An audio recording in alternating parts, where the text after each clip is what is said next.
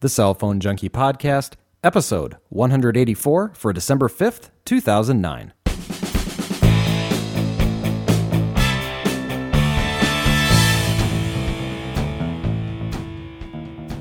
Verizon and AT&T now on a customer service battle, a projector in your phone, and how to get your pre to sync again. My name is Mickey Papillon. And I'm Joey Kappos. Brought to you by Netflix and supported by listeners like you, subscribers to The Cell Phone Junkie Unlocked. More information at thecellphonejunkie.com. This show is also supported by the Cell Phone Junkie podcast application for the iPhone and iPod Touch, now available in the iTunes Store for $1.99.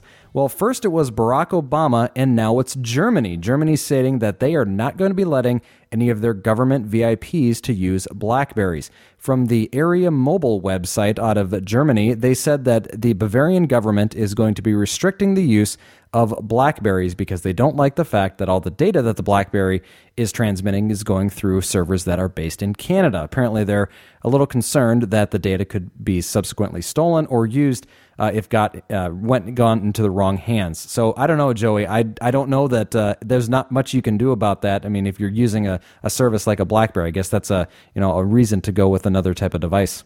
Yeah, they claim that the all the traffic's encrypted, but I mean, any encryption can be broken at some level, depending on how much brute force you're going to put against it. So, yeah, I mean, their concerns are founded because it is being sent to Canada, different country, and it's you can't really trust it if the data is out of your hands.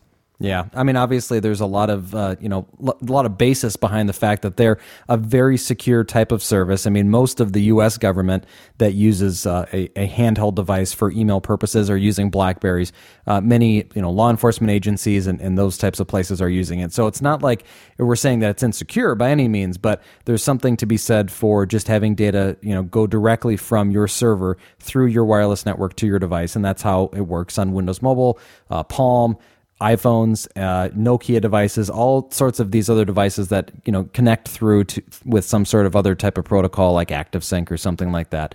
But other than that, obviously you're going to make your decision here, and it's not necessarily a bad thing to go with a BlackBerry. It's just something to keep in mind. And Germany has made the decision to take its government from using BlackBerry devices. Well, the Federal Communications Commission has recently approved a plan that would allow the agency, in concert with the private sector, to catalog all of the nation's available white space spectrum. White space spectrum is the unused spectrum that exists between the television channels, and the FCC will catalog what is free in each available market and create a database storing this information. Television channels will have the opportunity to register their spectrum and location to let white space devices know their frequencies aren't available. All white space spectrum devices will need to be equipped with geolocation equipment and will need to be able to access the database before they can even use white space spectrum in any given area. A very interesting way of doing it. Obviously, we're talking about a finite resource here in spectrum, and cell phones have, historically used very small chunks of it. And it's a story because as we continue to grow and continue to have the need to use a lot more spectrum for the high data bandwidths that we're looking for, they're looking for different places to get it. And it's not to say that this particular spectrum that they're going to be cataloging would be used by cell phones, but it's something that could be, sold out to different, let's just say commercial applications or maybe some sort of industrial use, and especially if you can find sections that are available in many parts of the country, it could be used nationwide in some cases too. So I found it kind of interesting, and I love talking about spectrum. I think it's fun. Yeah, it's very interesting. Of course, with the device being, having a geo-based locator, so basically some sort of GPS or maybe even a, Wi-Fi or cell phone tower, locator, that puts an interesting spin on it because the devices that can use it get a little bit more limited. Obviously, your cell phone has that capability in it, so that does kind of lead me to believe maybe that will be an option, but we'll just have to see where that goes because then I don't know how that, can be handled with the carriers and particular markets. So it's kind of an interesting thing to free up some space in between the TV channels. Yeah, if you look at how much is used by the TV channels, it's a huge amount in relation to everything else. I mean, they're using if you look at the VHF bands, that's your channels 2 through 13 and then everything above that 14 through 80 something, maybe 90 something is what's and that was all chopped down the recent spectrum why we switched to digital TV. They chopped all quite a few of those upper UHFs off. Yeah. Well, and that was, you know, that was kind of the idea, is that there was a, I mean, huge chunks of spectrum. I mean, if you look at what's being used by all the cell phones in the country, I mean, it's literally spectrum that's maybe what, 150, 200 megahertz of spectrum. I mean, total, when you add up all the 850 spectrum and all the 1900, I mean, it's not all that much. In fact, it's not even that much. It's maybe closer to 100. And then take into account what's going on with the TV channels or what they were using. I mean, it was hundreds and hundreds of megahertz just for channels that really weren't all that exciting and not a lot of viewing of them and everything. If you look at, say, police type radios, they're using frequencies or spectrum that is very, very limited. And so they're just kind of doing different things here to try and to, free some of this stuff up. There's like I said, a finite amount that can be used. And as our, metropolitan areas are growing here, and we've got cities that have a lot more people in them, there's the need to have more of it. So very, very interesting stuff here from the FCC. Well, AT&T has launched the new service that will transcribe voicemails to text and then deliver them to the user's handset via text message, email, or both. Users can respond to or forward voicemails via text, email, or voice, and can also store the voicemails for an indefinite period of time. The service is being provided by Nuance and costs $10 per month. Joey, this was something we talked about. I think a listener had a question about it a few weeks ago as to when the iPhone was going to be getting this capability. And I don't know for sure that Nuance is going to be supporting that with this new service. And granted, it's $10 a month. But it would be nice for those that are looking to, somehow catalog their voice messages, that this would be an option for them. I don't know. I'm not going to, spend the money on this. I don't find it to be, worth the cost. But, if you're someone who does and maybe uses their voicemail for things like, billing clients or something like that, or whatever it is, this could be something good to have. Yeah, it could be. The price to me seems way too high, especially when services like that come out with Google Voice and of course the accuracy of some of these. I wonder how much that could be worth the $10 per month. But yeah, there's definitely a niche market for something like that. Yeah, well, and that's a great point. And Google Voice, obviously, you can get it for free. So I don't know. Maybe that's just something that for those that aren't willing to make that move and jump to a virtual service like that, this could fill that need. Well, AT&T and Verizon at opposite ends of a Consumer Reports survey. Coming out this week, AT&T Mobility ranking lowest in wireless customer satisfaction in 19 of 26 cities surveyed by Consumer Reports. This, of course, marks a big blow to the carrier's image. Further, the Verizon wireless network was ranked highest in every single one of the 26 markets that were surveyed by Consumer Reports. Respondents said that AT&T's service in New York and San Francisco specifically had very, very poor results. The publication had surveyed 50,000 readers in these 26 cities. Now, they went as far as to take a look at the devices that people were using, too, and said that the Apple iPhone is the top smartphone in the ratings, and it's among the best of all the phones that are tested. But unfortunately, AT&T, being the exclusive provider of the iPhone here in the U.S., said that basically the phone itself was good, but the network wasn't good, so it kind of leveled out that playing field a little bit. So, but Joey, this definitely bears some conversation, because AT&T, over the course of the last 2.5 years here, has really got themselves a big win, and they've got a lot of subscribers by getting this iPhone. In their response to when people were asking what was their response to this survey that just came out, they said that the surest indication of customer satisfaction is churn, and for the last quarter, their postpaid churn was just 1.17%, which of course is pretty low. But that that doesn't necessarily mean that it's that we've got all these satisfied subscribers. It's just that they've got some great devices out there, and they've done a really good job of doing that. Yep, I mean, it's kind of like you, Mickey. I mean, if you like your iPhone for the iPhone. And you do kind of put up with the limited network, because I would imagine if you didn't have your work phone available on Verizon, you would probably be a little less happy with your with your setup as far as what you're doing, because you just can't quite rely on AT&T from the experience that you've had. No, absolutely not. I mean, it's a good network in many places, but it's not a great network in a lot of places. So I would definitely say that if I did not have the Verizon device, the phone that I do, I would probably be, not have this iPhone. In fact, that's a whole nother story. Anyway, but what I wanted to say was, talk about was, you had mentioned that, I know you're a Howard Stern fan, and they've got a very interesting kind of extended conversation that keeps going. And I know it goes back to when Howard made the jump. He went from a trio, I think, up to the BlackBerry, yep. I think, right? Yep, he did. He changed over.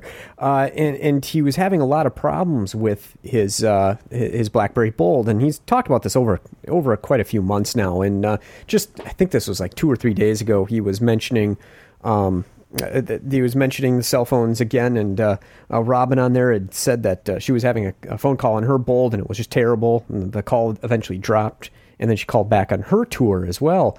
And said the caller said, "Oh, you sound so much better now." And the call, was just fine without dropping. And Howard had chimed in saying, "Yes, the Verizon network is just infinitely better than AT&T." Yeah. Well, and it's obviously in the, the user is going to be the one who's really going to be able to make that decision on what's best for them. And, we talk about it a lot, how one network is not the right, one for everybody. But, when you see surveys like this come out, Consumer Reports, a very reputable source, especially for, this is what they do. They do surveys and they talk to consumers about what they like and what they don't like. And over 50,000 people in 26 major cities to see that the worst carrier in 19 of those cities was AT&T is a pretty telling thing. So if you're getting ready to purchase yourself an AT&T phone, you may want to check and find out that phone works for you in the areas that you're going to need to, because in many people's eyes, it may not. Now, personally, I have obviously an AT&T line. I use an iPhone, and in most cases, it works okay. I've got a commute that's got a very strong AT&T signal. I love to use the device, obviously not only for phone calls, but I also do different things with data streaming. I'm not shy about talking how great I think, some of the online streaming things are, such as Slacker radio, and I use that. And I think it works very, very well. That being said, at my office, I've got a microcell there that allows me to, or a femtocell that allows me to, give myself additional signal strength, because if I didn't have that, I would have, big problems with it.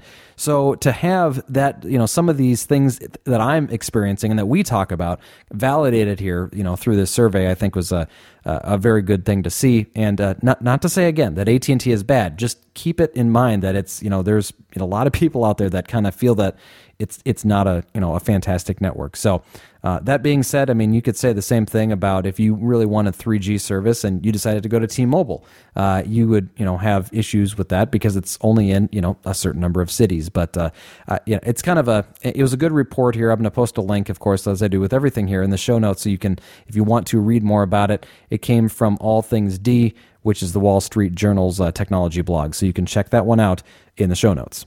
Well, in an interesting turn of events this week, AT&T and Verizon have said that they will both be dropping separate pieces of litigation that they had between each other. AT&T is dropping its lawsuit against Verizon Wireless that it had filed in Georgia over the Map for That ad campaign. The campaign compared AT&T and Verizon's 3G coverage maps in television commercials and print advertisements. AT&T said the ads were misleading, though a judge ruled that they were sneaky but not misleading. In response, Verizon has dropped its lawsuit it filed against AT&T this last July, seeking to declare Verizon's most dependable network claims, in fact, true. AT&T had objected to that lawsuit with one of its own at the same time. All the lawsuits between the two companies have since been dropped.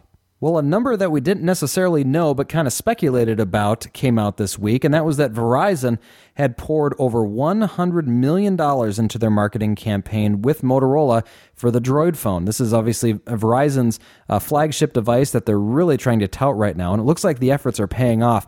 It looks like they're going to hit 1 million Droid sales by the end of the year, according to an analyst. This is from RBC Capital analyst Mark Sue, writing that during his research, it looks like as of the beginning of November, they've sold between 700,000 and 800,000 units, and so they should hit that million device mark by the end of the year. It's a great win for Verizon as they're looking, forward to a lot of growth here, hopefully with the Android platform.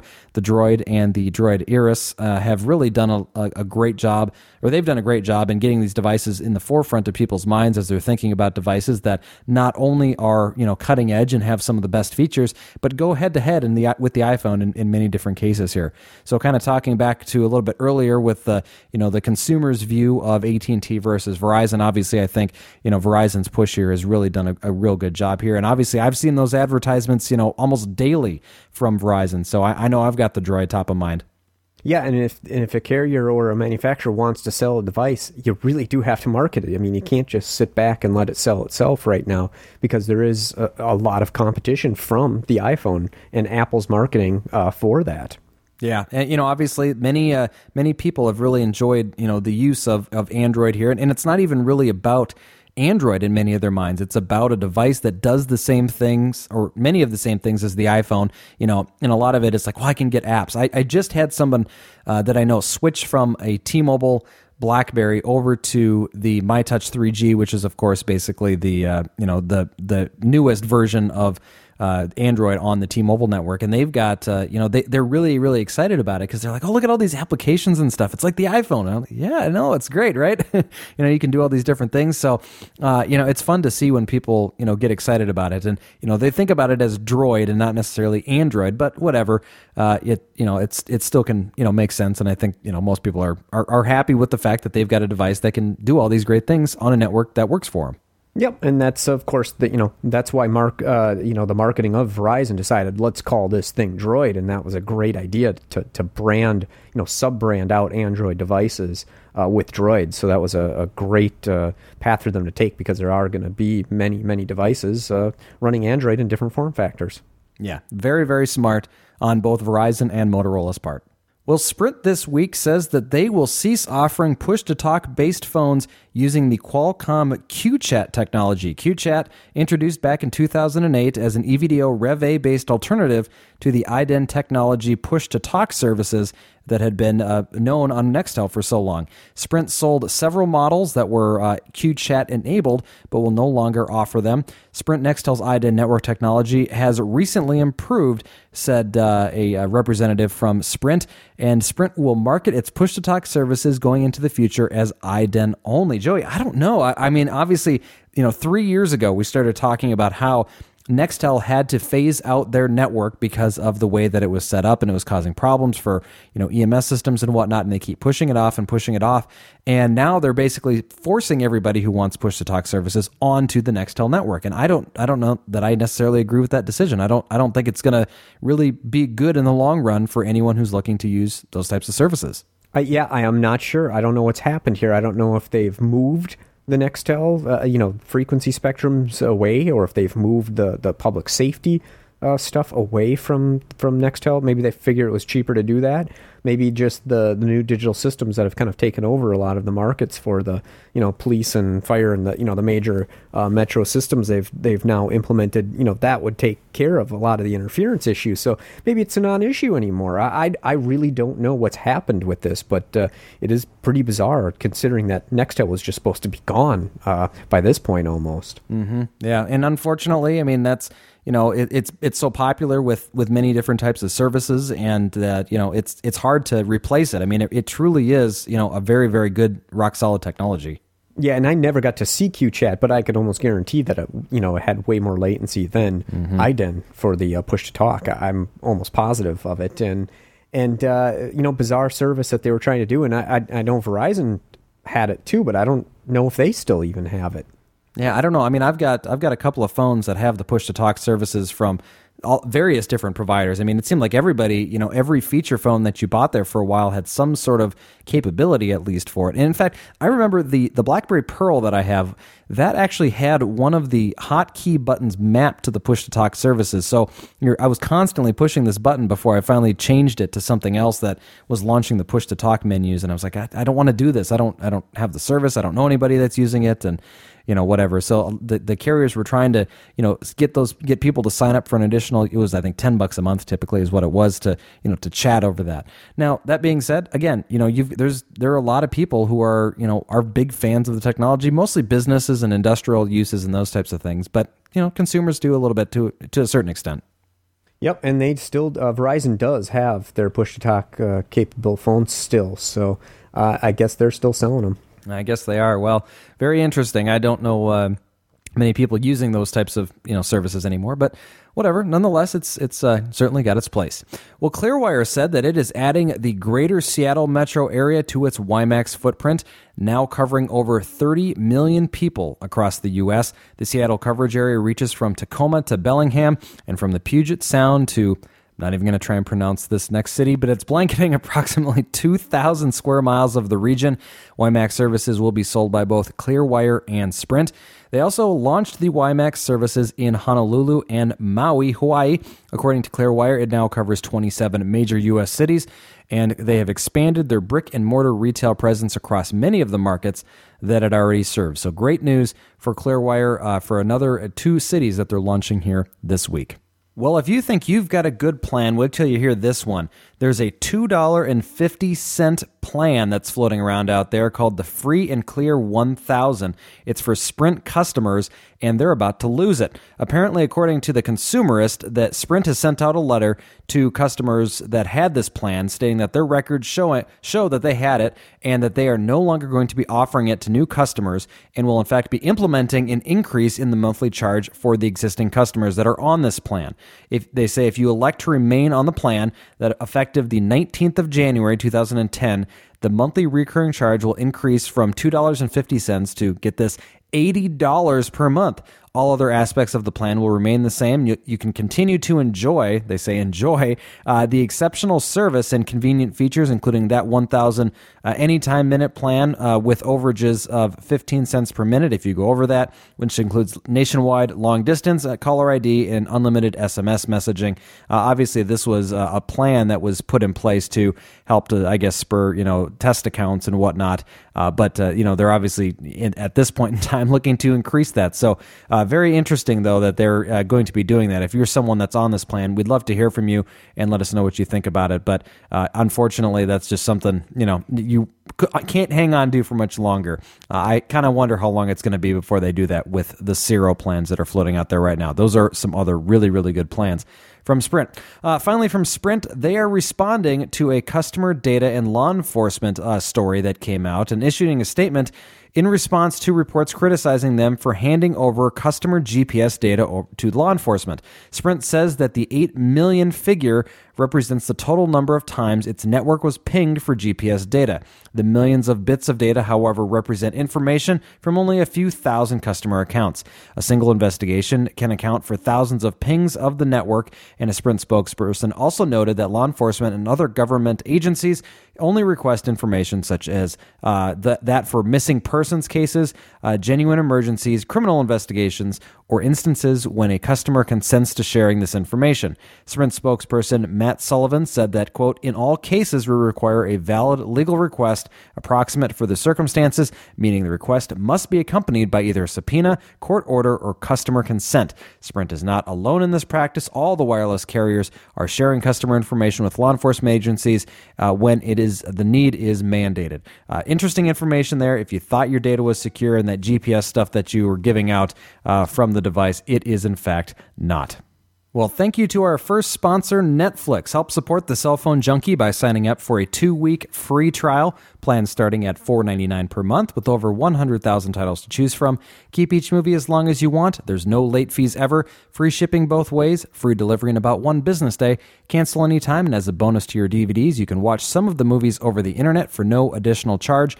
Joey and I appreciate your support of the show by signing up for a free trial of Netflix. Well, my movie this week that I'm going to talk about is Role Models. And I have to mention this one, and it's, you know, most of the time it's just a movie, but this one, if you're looking for a good comedy, Role Models is definitely fun. I started watching it and I thought, boy, this one's going to be pretty stupid, but it actually, it kind of, you know, hit a chord with me and I really enjoyed it. I'm not going to give the movie away because it's silly, but it's funny and it's kind of a no-brain comedy.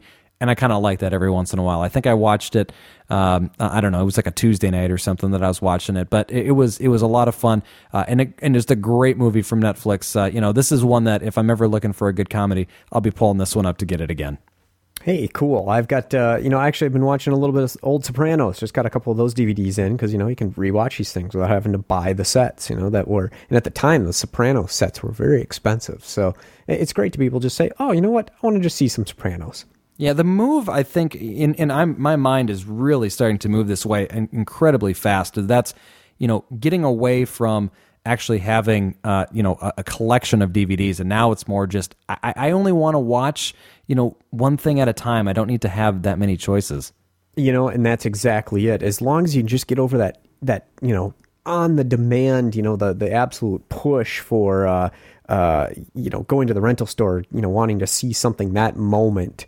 That's the only hurdle that some people still have trouble with. I mean, I don't have that issue at all. And you can really bypass that if you have more than one DVD at a time subscription. So, for me, I have not.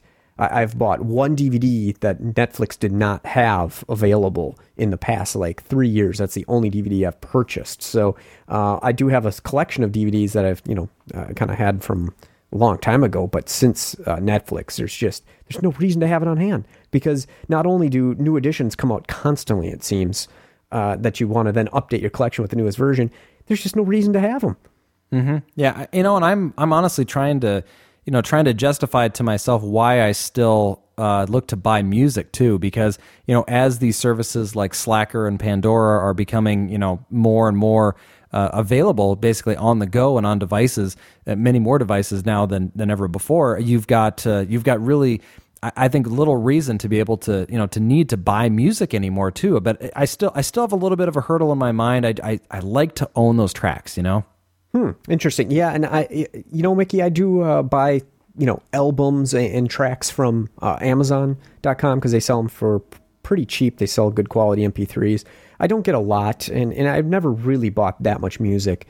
And then, but I have a subscription with Sirius. So with those two things, mm-hmm. I have not bought CDs basically in a few years for sure. Yeah. I think that's what pushed me, you know, over to being able to not buy as much as I had an XM account for a long time. And it really kind of got me to the point where I liked listening to the radio because it didn't have commercials, you know, and that was a great thing. The on-demand nature, I keep going back to Slacker. I just love it. The on-demand nature. I was driving today, and I like a lot of different types of hard rock. And so I was listening to Linkin Park, and then I said, you know what? I want to listen to some, you know, and I heard a Nickelback song, and I said, you know what? I want to listen to songs that are more like Nickelback. So I searched for Nickelback on the phone. Boom, it gives me a list of songs that are Nickelback and the like. And then I went from there to, I'm like, I could really use a little bit of Flogging Molly right now. And so I typed in Flogging, you know, and then it brought me up a bunch of, you know, kind of, I don't know, rockish Irish type music. I mean, it's fun. It's been, you know, to be able to do that. And I don't have all that stuff, you know, loaded into my iPhone all the time, you know, when I'm on the go. So that makes it real easy. Now, of course, the downside, you don't have access to it.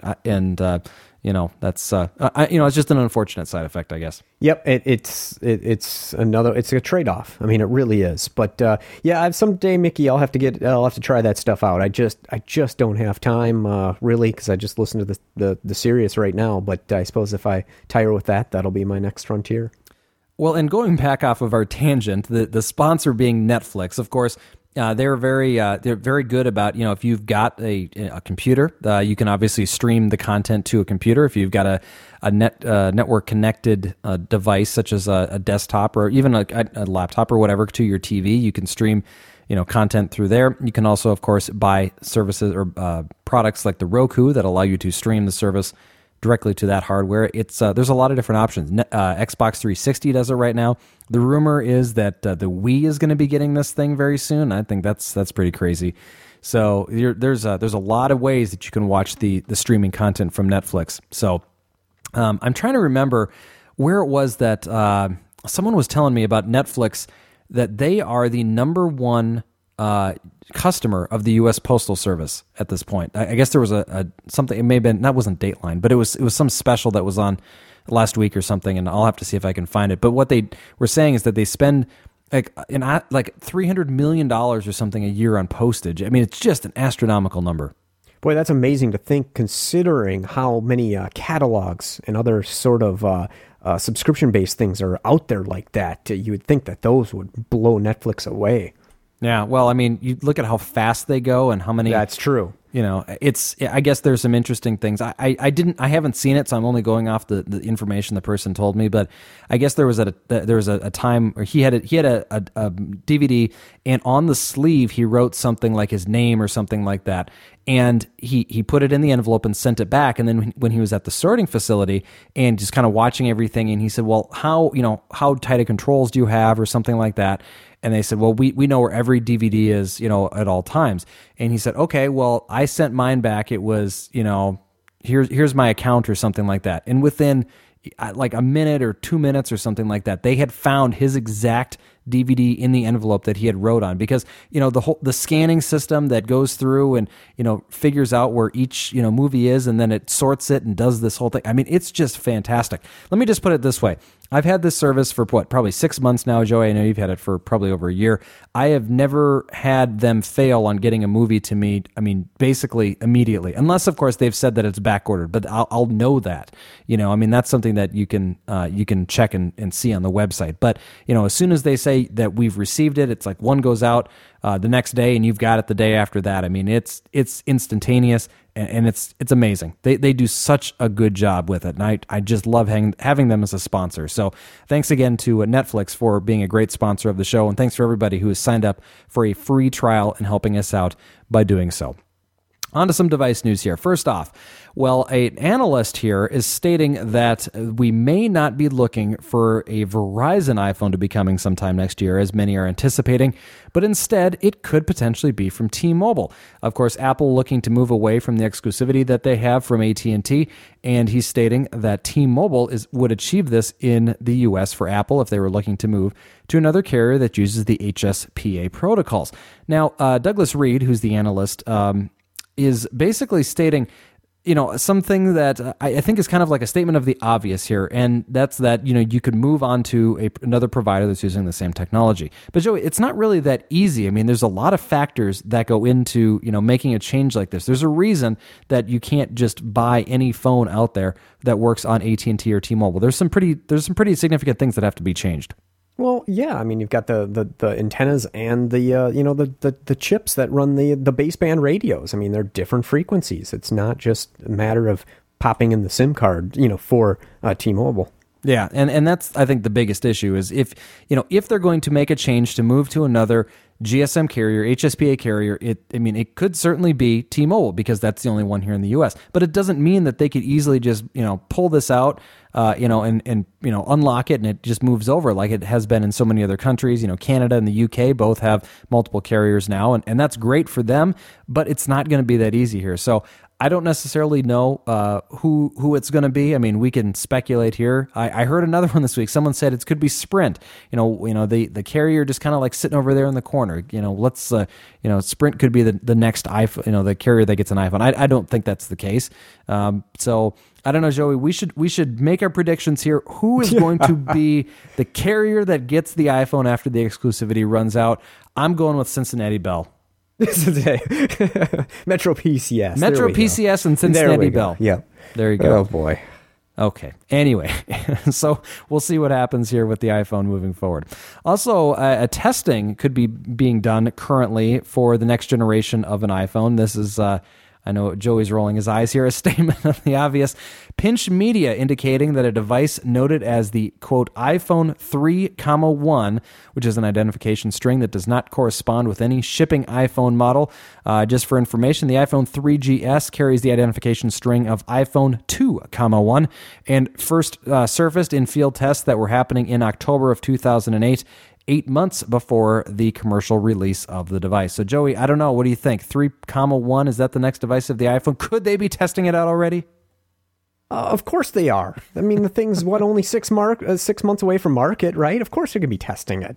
Come on. They're out there. Who knows what it'll be? I really think this report is incomplete, though, because they did not say the source of the IP And you could gather a lot of information from that based on whether or not it was using a Wi-Fi hotspot somewhere or it was using a carrier's network. And if it was, you could see if it was using Verizon or AT&T. Yeah, absolutely. There's or Metro PCS. Or Cincinnati Bell. That's right. You just never know. I think that, the speculation around what's going to happen here after an exclusivity runs out, which we still don't really know if that's the case. We're really speculating that that's what's going to happen. Once that happens, though, I think we're going to see ourselves, in the middle of an all-out war on who's going to end up ultimately getting this. But obviously, yeah, they're testing it right now. That's no real news, but the real news would be if this particular story had the carrier in which it was coming from. So anyway, but more on that later when we know more. An interesting announcement from AT&T and LG this week. A new device they're calling the Expo, a sideways slider featuring a removable Texas Instruments DLP Pico projector. The Expo has a 1 gigahertz processor on board and can connect to the AT&T 7.2 megabits per second HSDPA network where available. The Expo has a full QWERTY keyboard, 3.2-inch touch display, 5-megapixel camera, and a slot for micro SD cards up to 16 gigs. Also has a fingerprint sensor for securing the device against unauthorized use. The sensor also doubles as a navigation control for the Expo. It runs Windows Mobile 6.5. The Pico projector weighs 1.8 ounces and can project pictures, video, or other content up to 8 feet. It will be available starting on the 7th of December to AT&T's enterprise customers for $200 after mail-in rebate and new contract. So, Joey, what do you think? Are you going to be picking yourself up the Expo so you can do PowerPoint presentations on the go? No, but I don't even know how you'd load PowerPoint on your phone, but it's a bizarre combination of devices. I guess it would be kind of cool to run your Sling player if you could on there and plop it up on the wall, I guess. I'm not sure really what you would want to do with this, but it's fascinating. Definitely different. Well, maybe we'll see some demos of it here in the near future. It doesn't mention battery life. I can't imagine it runs more than 20-some minutes on a battery, but I really don't know. Yeah. Well, anyway, I'm sure a lot of different business functionality will be touted when this one eventually comes out because it certainly does seem to appeal to a very specific customer. Windows fans take note. Verizon Wireless selling the latest Samsung Omnia 2 for the busy Christmas shopping season. Verizon's second Windows Mobile 6.5 device has got a 5-megapixel camera, 8 gigabytes of internal memory expandable via micro SD card, plus standard features such as Wi-Fi, stereo Bluetooth, and EVDO Rev-A.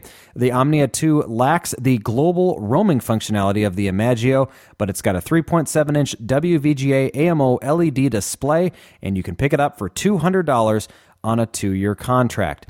TerraStar, the company that we're looking to see the first hybrid devices that take advantage of both satellite and GSM networks, may see its first device very soon. TerraStar's hybrid Genis cellular phone was talked about earlier this year in an announcement, and it has been approved for use in the U.S. by the FCC. The Genis runs Windows Mobile, and the FCC confirms it's got a quad-band GSM and Edge radio with dual-band HSPA 3G radios on it. It had supposedly had a 2.6-inch touchscreen display, a QWERTY keyboard, Wi-Fi, Bluetooth, GPS, but those features were not confirmed in the FCC filing.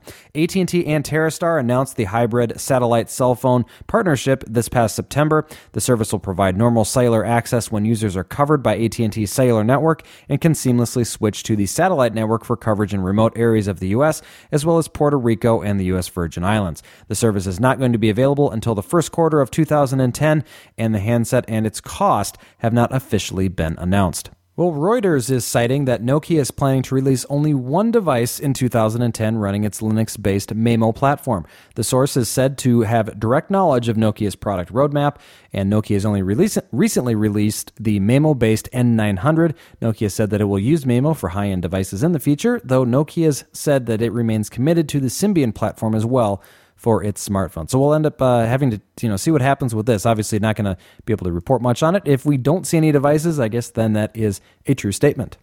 Well, more news in a moment, but first a word about another way you can support The Cell Phone Junkie. The Cell Phone Junkie Unlocked is a bi-monthly premium podcast where Joey and I delve into some of the depths of the mobile phone industry.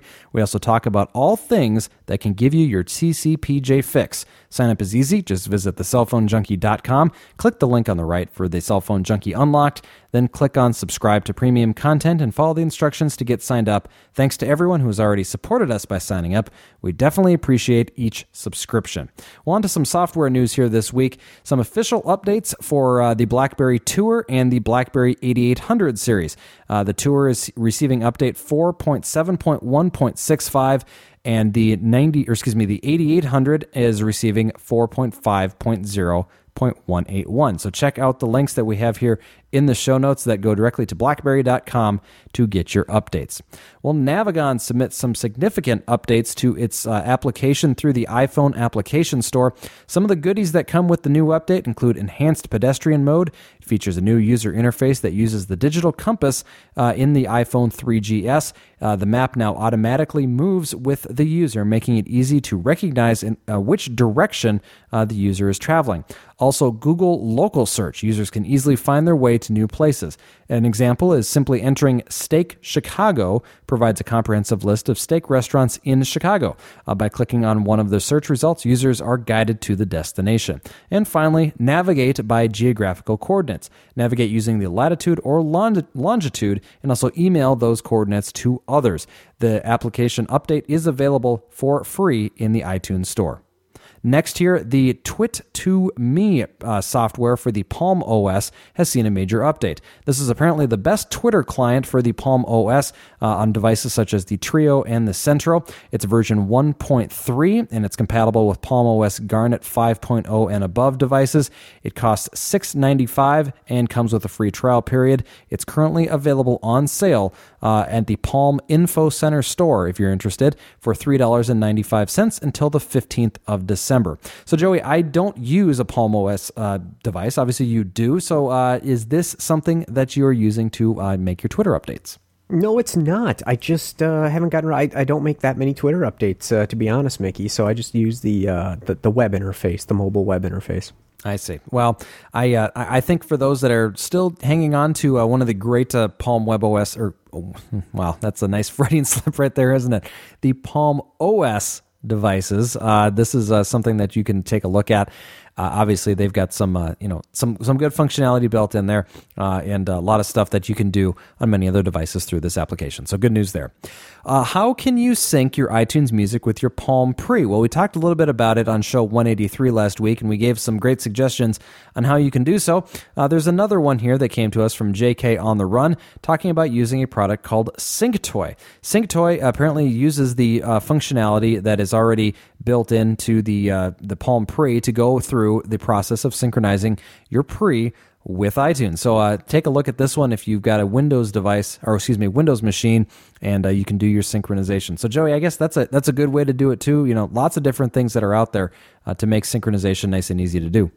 Yep, you just don't need to rely on the built-in sync clients usually, and for this kind of goes for a lot of things. There's generic utilities like this that'll allow you to sync devices up when you connect them. Yeah, and just a couple limitations, of course. This is for Windows machines only, and it only synchronizes the audio files. It doesn't do any playlists or any other features with it, but you will get your music onto your device, and so I guess that's the most important thing. So good news for this piece of software here, and thanks to JK on the Run for reporting it. Well, the iPhone is getting video calling. However, it's through a third-party application, and it comes with restrictions. Fring announced this week the newest version of its software for the iPhone that will support phone-to-phone video calling. Fring video calls are possible with other Fring and Skype users via Wi-Fi networks only, not via 3G. The video feature is embedded in the Fring application, which already offers free voice calls from the iPhone. Since the iPhone's camera is located on the back of the device, though, there is no front-facing user camera, so it only offers one-way video calls, and Fring's video calling feature will work on iPhones running system software 3.0 and up. Well, Motorola has made a software update for its Android-based ClickPhone. The software update keeps Android at system 1.5, but improves the Bluetooth, battery life, accelerometer performance, and touchscreen accuracy. Well, if you're a Palm Pixie user, you're going to want to know about this next one.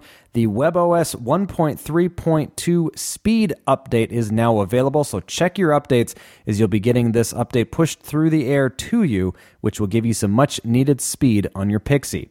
Well, Nokia held its Capital Market Days event this past week, showing a chance for investors to get a glimpse in what's in store for them over the next 12 months. They made several key announcements, including its plans to improve the basic Nokia user experience, re-engineer its Symbian user interface, significantly increase the proportion of touch and/or QWERTY devices in the smartphone portfolio, also delivering its first MeMo 6-powered mobile device in the second half of the year. Nokia also pledged to make it easier for developers to create applications for the Nokia devices on its AVI services. The CEO of Nokia said in 2010, they'll drive user experience improvements, and the progress we make will take the Symbian user interface to the next level. As an operating system, Symbian has reached the flexibility like no other platform. On to our questions and comments. First one is a comment from the website wirelessadvisor.com from the post we put up last week about the show being posted. And it's from Yankees368, and he says, one of the questions in the last show was about Sprint's roaming. I would just like to clear that up. Roaming is free up to 50% of all minutes, I believe, and roaming is limited to 1x RTT on all of Verizon's CDMA network. However, roaming is EVDO on all of Alltel's network. You also noted that there used to be a roam-only option on many of Sprint's phones. Through various hacks, this can be re-enabled on Windows Mobile devices and on the Pre. However, when you force roam, the PRL limits you to 1x RTT, even on Alltel's network. Additionally, there are some areas that Sprint phones will use Sprint's 1X network for voice and Alltel's EVDO network for data at the same time. I'm not 100% sure of this one, as I've not yet used it. Hope this helps. Okay, so here's a couple of things about this one. Very interesting to note that if you are roaming on the Verizon network, I guess I had heard this before, but I wasn't completely clear on it, that you get all of the roaming that's done on Verizon is 1x RTT. And Joey, your experiences definitely substantiate this, that when you're roaming and you get EVDO, it is on the Alltel network. So that's good to know. Yeah, it really does seem that way. And another thing to point out, and yes, data roaming is free. And SMS roaming, if you send and receive SMSs, that's included as well. Minutes, it depends on your plan. My plan, I have an ancient plan that's more than probably 7 or 8 years old now. I do get charged roaming minutes and roaming long distance. So it's cost me 70 or 80 cents per minute, depending on where I call, where I'm roaming.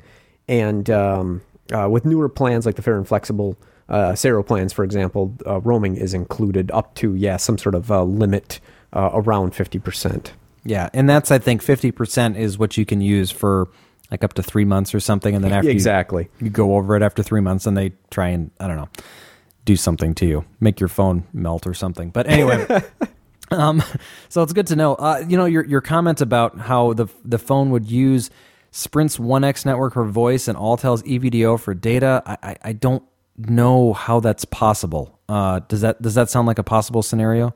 No, I don't think so. I suppose maybe a phone could technically support that, but I think you have to be on the same frequency. But I don't think the phones run in separate frequencies.